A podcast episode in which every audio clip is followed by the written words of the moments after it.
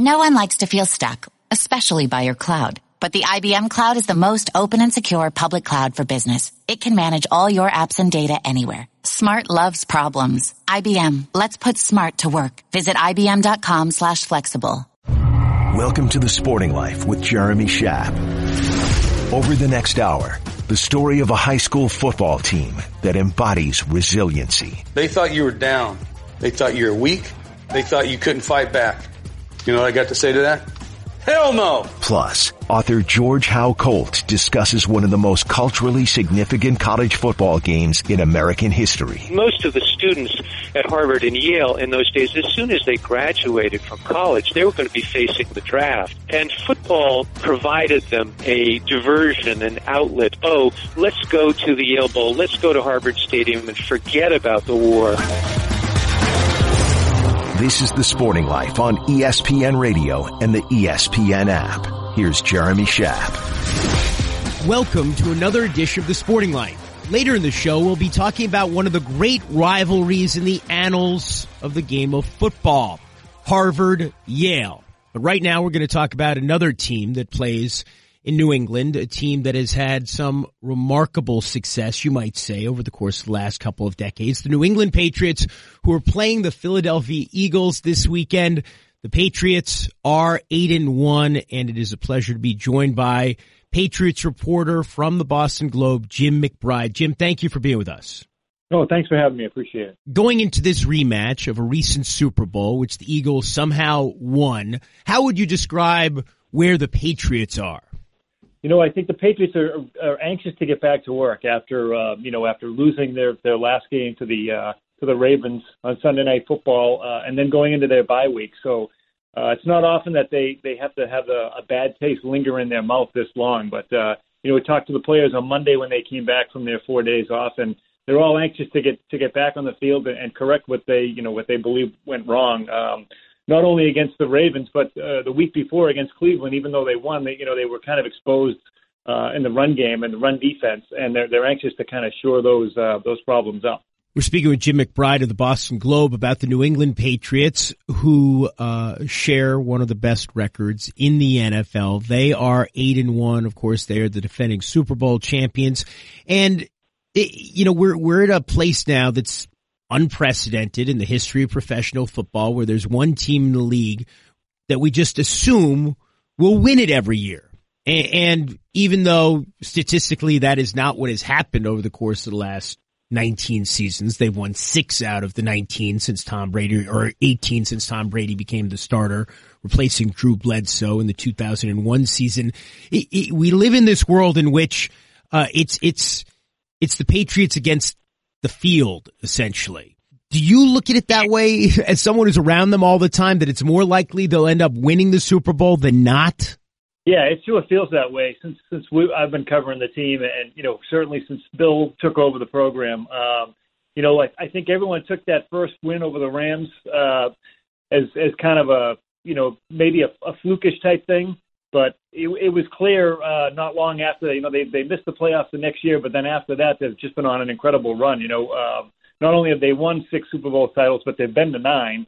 Uh, so I think that you know when we when we hit training camp in July, most of the beat reporters and, and most of the fans think, hey, this season's not ending until the second week of February, and it certainly has been bared out. The only two common denominators, right, uh, in terms of of the team for the whole time, uh, are Belichick and Brady, and what Belichick does can be copied and other coaches have left uh, the organization, gone other places, and have tried but failed to duplicate what he has done. Brady can't be duplicated. He's he's unique. When you look at it from that perspective, why hasn't anybody been able to even approach the model that was created by Bill Belichick in the early 2000s in New England? Is it all about Brady? Well, no, and I, and I think another important aspect of that is the, is the continuity and ownership. Um, you know, having uh, Bob Kraft here for this length of time, and he's been so uh, you know kind of hands off when it comes to the football operation, as far as letting Bill build his program and you know make the decisions uh, when it comes to the football team. He's never, you know, while he's omnipresent as far as on the sidelines after before games and and and the, and they you know they, he's often showed during games he's pretty hands off when it comes to the day to day decisions of that team and, and the moves that Bill makes. And I think that being able to have that freedom uh, has really helped Bill, you know, not have to double check maybe everything. And I think that you know, sticking with Bill, um, you know, has proven to be such a great model uh, for the for the rest of the you know the league to kind of follow by because you know he's he often talks about player uh, coaches that that lose their job one, two, three seasons in, and uh, he it took him probably even though they had won a Super Bowl, it probably took him five to six years to establish his program in New England and and get it to where he he likes it and where he only really has to make minor uh, tinkers here and there and changes. So I I think that that continuity on ownership um, has really helped uh, both Bill and Tom because they never really have to look over their shoulder uh, to think that the franchise might not be stable. It's, they know they know who's at the top. They know they're going to be given the freedom to to make you know decisions on their own, and and I think that uh, that's tremendously um, freeing for them. We're speaking with Jim McBride, who covers the Patriots for the Boston Globe and has done so for a long time. Bill Belichick's in his late 60s now. How much longer can he do this? You know, it's funny. He he, he spoke recently about that because he, he had he had said earlier on in his career that he couldn't see himself coaching into his 70s, but now that he's 67, he feels differently because he didn't know what 70 was going to feel like, and now that he's getting close to that age, he still feels good. And you know, I haven't seen um, his passion you know die down at all. Uh, it's it's it's sort of like Tom. You know, you you don't see a great drop off in his play, and you don't see any drop off in, in Bill's passion. He still loves being out there for OTAs, for rookie minicamp. He loves the draft process. He he loves evaluating players. He loves being out at practice. Uh, I'm not going to say he loves meeting with us on a on a you know a daily basis during the season, but all those other aspects of football he just loves, and and I I don't see him you know giving it up anytime soon unless he's really doing a great uh, acting job. What is it really like dealing with Tom Brady? You know, we we get Tom uh, twice a week basically. Uh, we get him on Fridays of game week, and um, we get him after the games. It, Tom's very engaging. Um, you know, sometimes you can grab him on his way to a press conference or his way after it, and maybe you know get him for a couple of minutes. But you know, he's uh, he, he's pretty even tempered guy uh, with us. But we see his fire on the field, and you know, when when players talk about him, they talk about him as like a regular guy when they they walk into the locker room for the first time, and he's like the first guy that walks up to them and says, "Hey, I'm Tom." You know, and and, and especially the rookies always you know kind of look up like, "Yeah, we know who you are."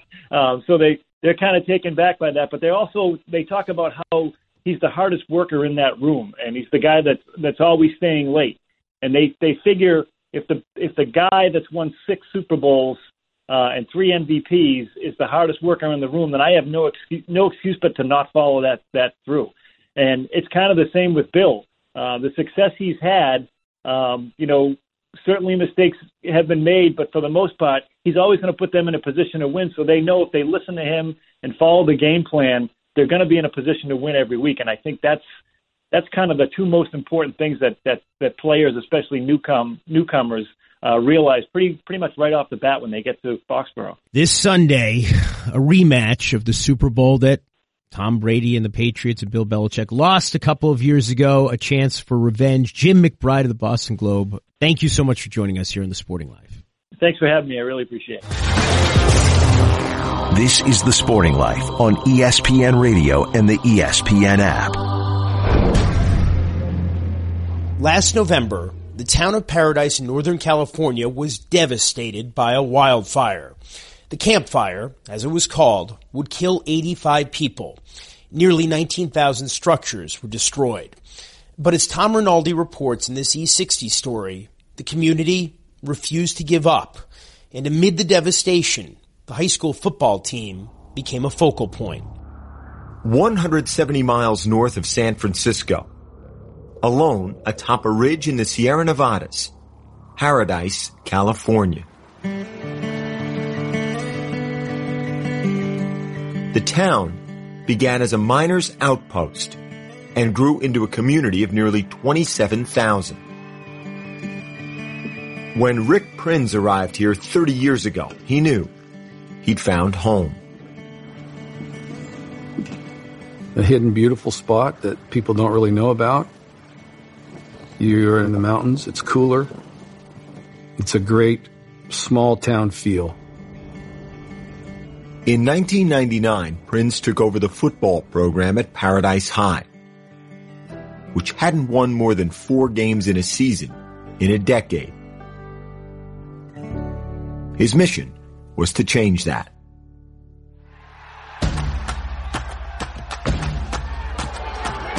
Our slogan is we just hit people. When I'm changing the culture, that was it. Paradise assistant coaches Andrew Hopper and Paul Orlando. There's something different about us. There's something odd about us. We don't fit in a lot of places and that crazy mountain folk mentality that we have together. Well, we used to have a term back in the day, CMF, you know, and we won't tell you what it means, but that's, that's a term we used to have. Crazy mountain folk. Cl- close enough for me. That's the G-rated version. That you're very G-rated. Under Prinz, the Paradise Bobcats became one of the top teams in the region.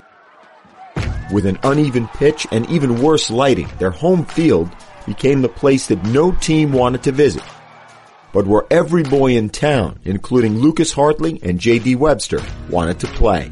My first football game I went to was in third grade as I showed up and got some Skittles and a Gatorade from the snack bar and went and sat in the end zone. And then you hear the band playing their music. We all love Friday nights. And that's really what I wanted to do when I got older. Most people would say Paradise is a football town. That's very pleasing to me because that's where I've poured my heart out for 30 years. In that time, Prinz has won 166 games, 10 league titles, and 6 sectional championships.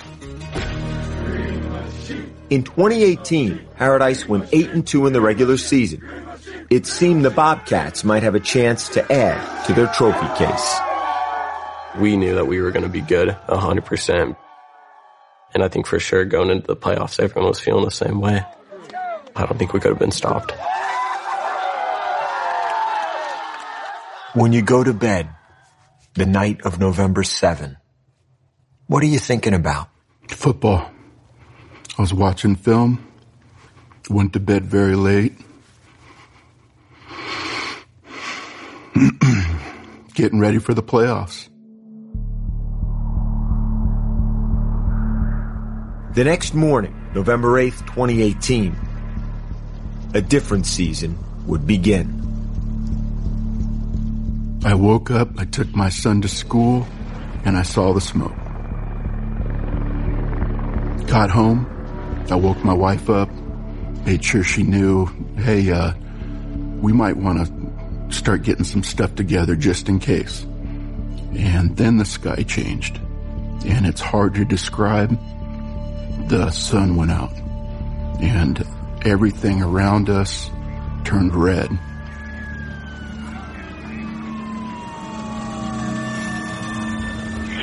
Fire rescue.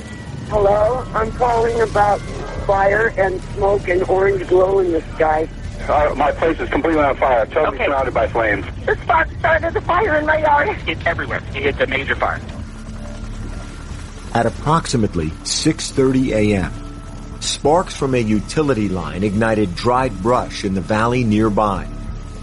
Pushed up the ridge by winds exceeding 40 miles an hour, the fire grew to an inferno.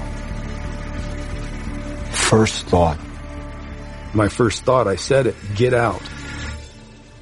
Get in the car and go.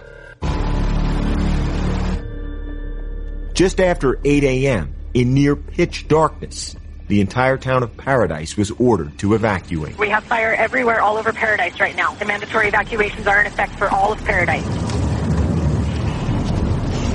Um, oh. Heavenly Father, please help us. Please help us to be safe. Thousands at the same time were now trying to escape down the hill from Paradise to nearby Chico, many by a single road. Coaches and players among them. Panic. The whole town was in panic. That wind was going so hard, that fire was moving so fast, there was panic by everybody. Two lanes going down, just stopped in traffic. Dark as midnight, It's 9.30 in the morning. You could hear the fire just bearing down. The roads were so congested and stopped that people had to stop and actually run from their vehicles. County 13 is bad. Hey guys! Walk towards the left.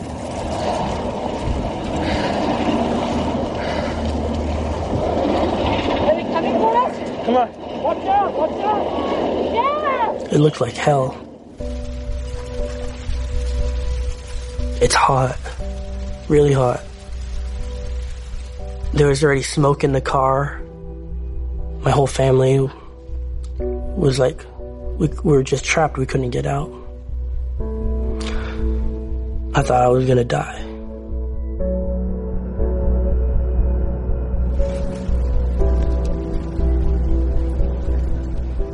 At what point did you feel like we're clear? Um, once we got past the the paradise sign, which was already on fire.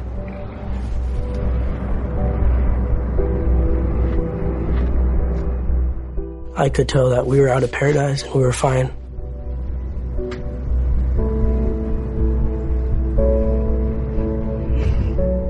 But I knew we were leaving home forever at that moment.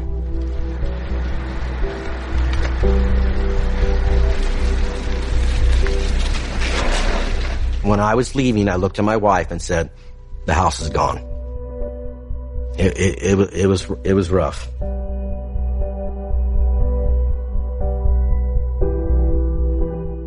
By the time it began to slow that night, the campfire, as it would be called, would be the most destructive wildfire in California history. 153,000 acres burned, 18,000 structures ruined, 86 lives lost. The magnitude of it starts to sink in. Everything burned. Everything was gone. How many players and coaches were impacted and touched by the fire? Well, all of them. All but three players lost their homes, and all but two coaches lost their homes. What added some stress, though, is I we had a game. We had a game that night, playoff game. What ultimately did you decide? We decided to end the season.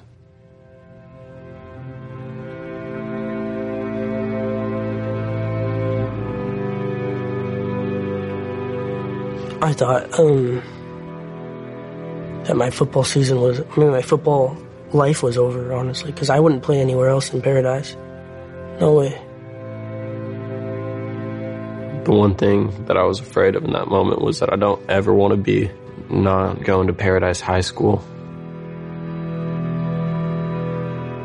And it was like that's all I could think about was things will never be the same. Due to health and safety concerns, no one was allowed to return to Paradise. And for players like J.D. Webster, that meant not returning to Paradise High. Where are you going to school? Here. In the warehouse next to the airport. It sounds crazy, like I'm talking crazy, but that's really where our school is now. And we're grateful for it. In January, when school resumed, classes were held in Chico, 19 miles away. Enrollment, once nearly a thousand students, fell by nearly half. As assistant coach Andrew Hopper explains, some of the Paradise residents left for completely different areas. They're spread out all over the place. We even have families going to Texas. We are displaced all over this nation right now.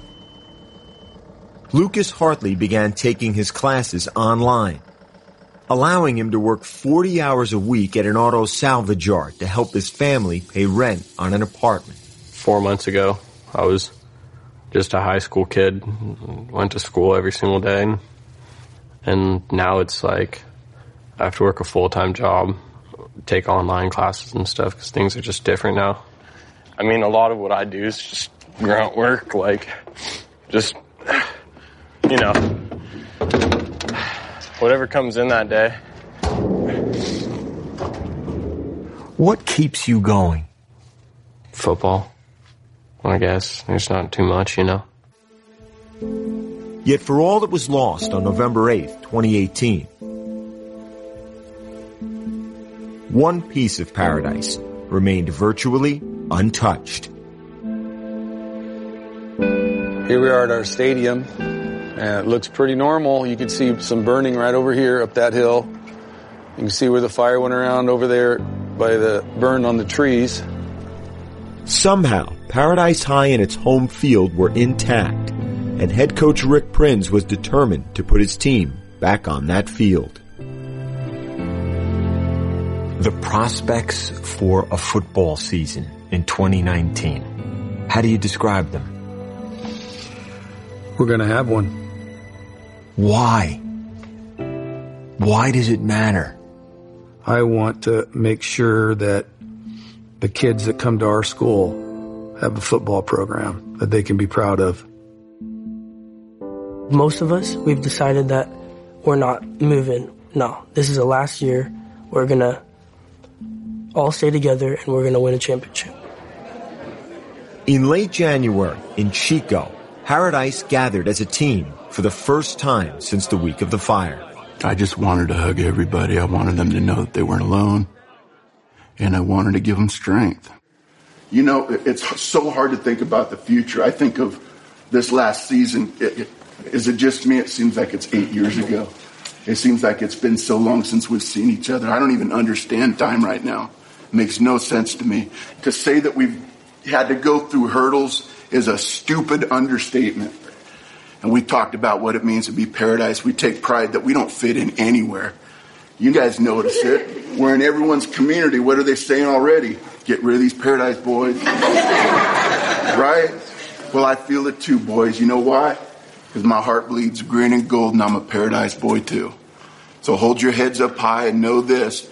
We may be outcast, but we're going to be strong as hell after all this is done and we can accomplish anything we put our minds to. And I love you guys, all right? And so, the boys from Paradise would begin their odyssey. You have about 10 minutes of station. Hoping to reach a new season. Assistant coach Paul Orlando recalls some of the many challenges Paradise football faced. What's the current state of your football facilities? Not very good. You know where we're practicing out here in the in the weeds. So that's the current state. Training outside the warehouse. They started with just 22 varsity players. This journey that we're going to go on, we're not going out there for no participation awards. And I don't care who they schedule. We're going to roll through every single one of them. Their goal, to be able to play their opening game at home. Here go, good punch, good punch, John. Now fight. Hit that shoulder. Good, good dip. Good. In early August, the team, now 40 strong on varsity, was allowed to hold camp Hit. in Paradise. Get him, get him, get him.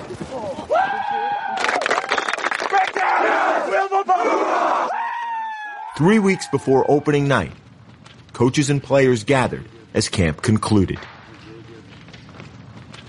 There's been a lot of changes, a lot of things going on, but we're still going to put on our helmets. We're going to put on our shoulder pads. And we're going to rock people. Right? That's our mentality right now. And if we're a little bit angry about our situation, all the better. Captain Lucas Hartley addressed the team.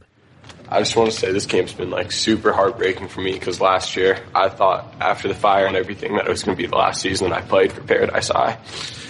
And believe it or not, it made me so happy to know I had an opportunity to come out here and play with you guys.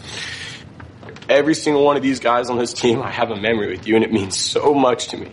I'm serious, and it makes my it breaks my heart so much knowing that this is my last year playing with you guys. I'm sorry. I love you guys. Simple formation. You got the Z up at the top. You got the X down here. They're in an I. We are the Bobcats too. A little bit louder, three. We still can hear you. We are number one. Hey, let's go. It's getting close. Dear Heavenly Father, Thank you for this day. Thank you for allowing us to all come together and keep this tradition of Paradise football alive. They thought you were down. They thought you were weak. They thought you couldn't fight back. You know what I got to say to that? Hell no! When you're going down the bleachers tonight, think about how hard you worked. The long road here, and then those that tried to take it away from you. No mercy tonight. Don't come to the mountain on three. One, two, three. Don't go to the mountain! All right, let's go. Nine months, two weeks, and one day after their season was ended by the camp fire, the boys from Paradise returned to their field. To that patch of soil they call home. People always say you don't miss something till it's gone, and then you miss it like hell. I love that community with everything. Hartley, number 20. They played for more than a win. They played for a chance to show the 5,000 in attendance what had risen from the ashes. When a town has gone through what this town has, why does a game still matter? Because Paradise is a football town.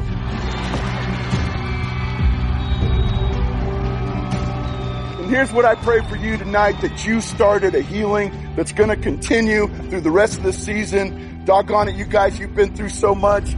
This feels great.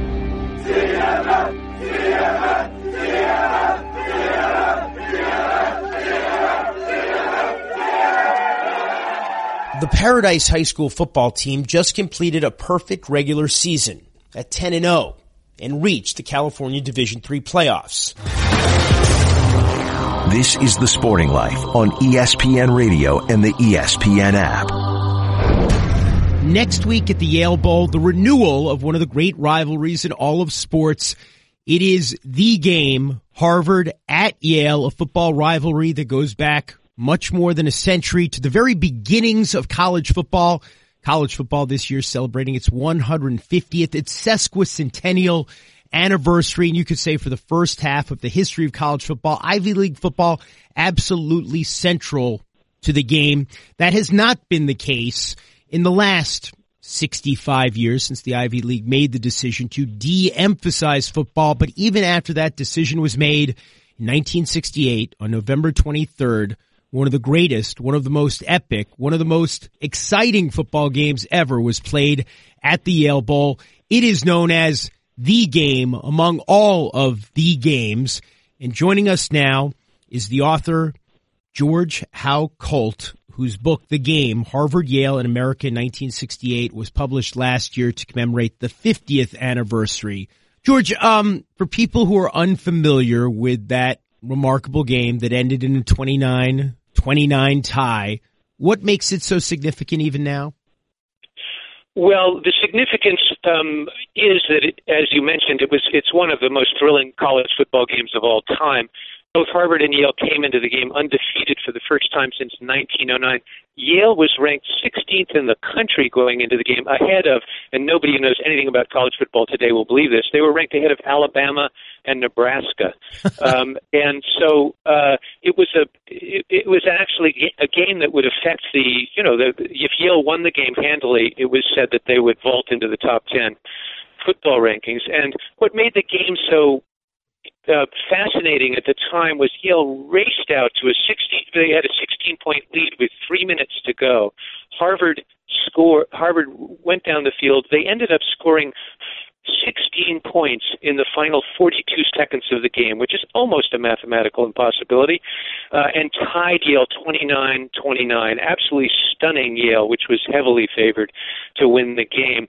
Now, the reason people still remember this game is not only because it was a thrilling game, but um, because uh, because it was a tie in 1996, as you probably know, the NCAA uh, uh, voted to to uh, allow overtime. So there's not going to be any more tie games in college football, and so um, that was one of the reasons the game is still remembered. But for me, what was interesting about the game was that that it was this seemingly miraculous truce, kind of, uh, although Yale players didn't see it that way, set in the midst of an extremely polarizing year, 1968, when all sorts of things were happening in the country to to divide our country. There's a lot to be interested in in the game from 1968, 51 years ago. Next week, how do you situate the story of the game and football, which which in many ways we think of as um, kind of a cornerstone of society when society was falling apart at the seams? Well, that's so interesting. That's a good question because, you know, at the time in the Ivy League schools, particularly Yale and Harvard, um, and particularly at Harvard, football was seen as, you know, a, a very, very militaristic sort of uh, right wing sport. I would even say that the Harvard students, you know, sort of scorned the football players in, in some ways, whereas at Yale, football still played a major part in, in campus life. But in 1968, when both of those teams were moving through their seasons uh, uh, undefeated, um, even the Harvard students start started to get interested in football and started to think this is kind of remarkable. And I think on both campuses, football provided something of a relief from all of the stresses that were going on in the world at the time. I mean, most of the students at Harvard and Yale in those days, as soon as they graduated from college, they were going to be facing the draft. And so um, they were thinking, my God, what am I going to do? Am I going to go to Vietnam? Am I going to go to Canada? Uh, and football, I think, in that miraculous you know season for Harvard and for Yale provided them with a diversion, an outlet. Oh, let's go to the Yale Bowl, let's go to Harvard Stadium and forget about the war for two or three hours and just watch these two you know amazing teams uh, do what they do best. Again, we're speaking with George Howe Colt about his book published last year, The Game: Harvard, Yale, and America 1968. You're a Harvard man yourself. Describe to uh, our listeners who don't really understand what it's all about, the Harvard Yale rivalry, if if we can do so in uh, you know in fewer than a, a few hours. Well, as you alluded to, you know, Harvard and Yale, Yale primarily practically invented the game. Not quite. They, it's to Harvard and Yale's endless chagrin that theirs was not the first, first football game played in this country. Uh, um, they were beaten by about five years by Princeton and Rutgers. Um, but but once Harvard and Yale began to play, uh, they pretty much made all the rules for the sport through the end of the 20, the 19th century and the early 20th century. Walter Camp at Yale pretty much devised the modern game. And um, well, as know, a, as a Cornell man, I do have to give Pop Warner a little credit. I mean, it, you're right; yes, it's all yes. Walter Camp, but we do, have, you know, I feel obligated. Uh, you know, Pop Warner did make make some important Thank contributions. You. Thank you uh. Um, and on the field, Yale and Harvard pretty much dominated. Uh, perhaps Cornell did too, but I think Yale and Harvard with the with the you know they won You're right.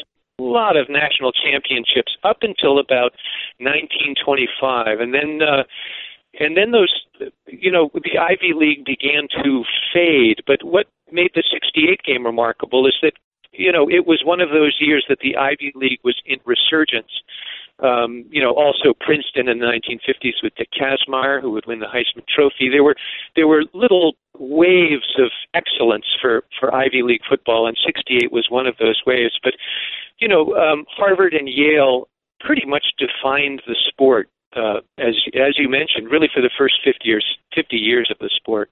You know, of course, we're talking about 1968. The assassinations of Martin Luther King Jr. and Robert Kennedy have taken place a few months earlier uh, race riots in many American cities.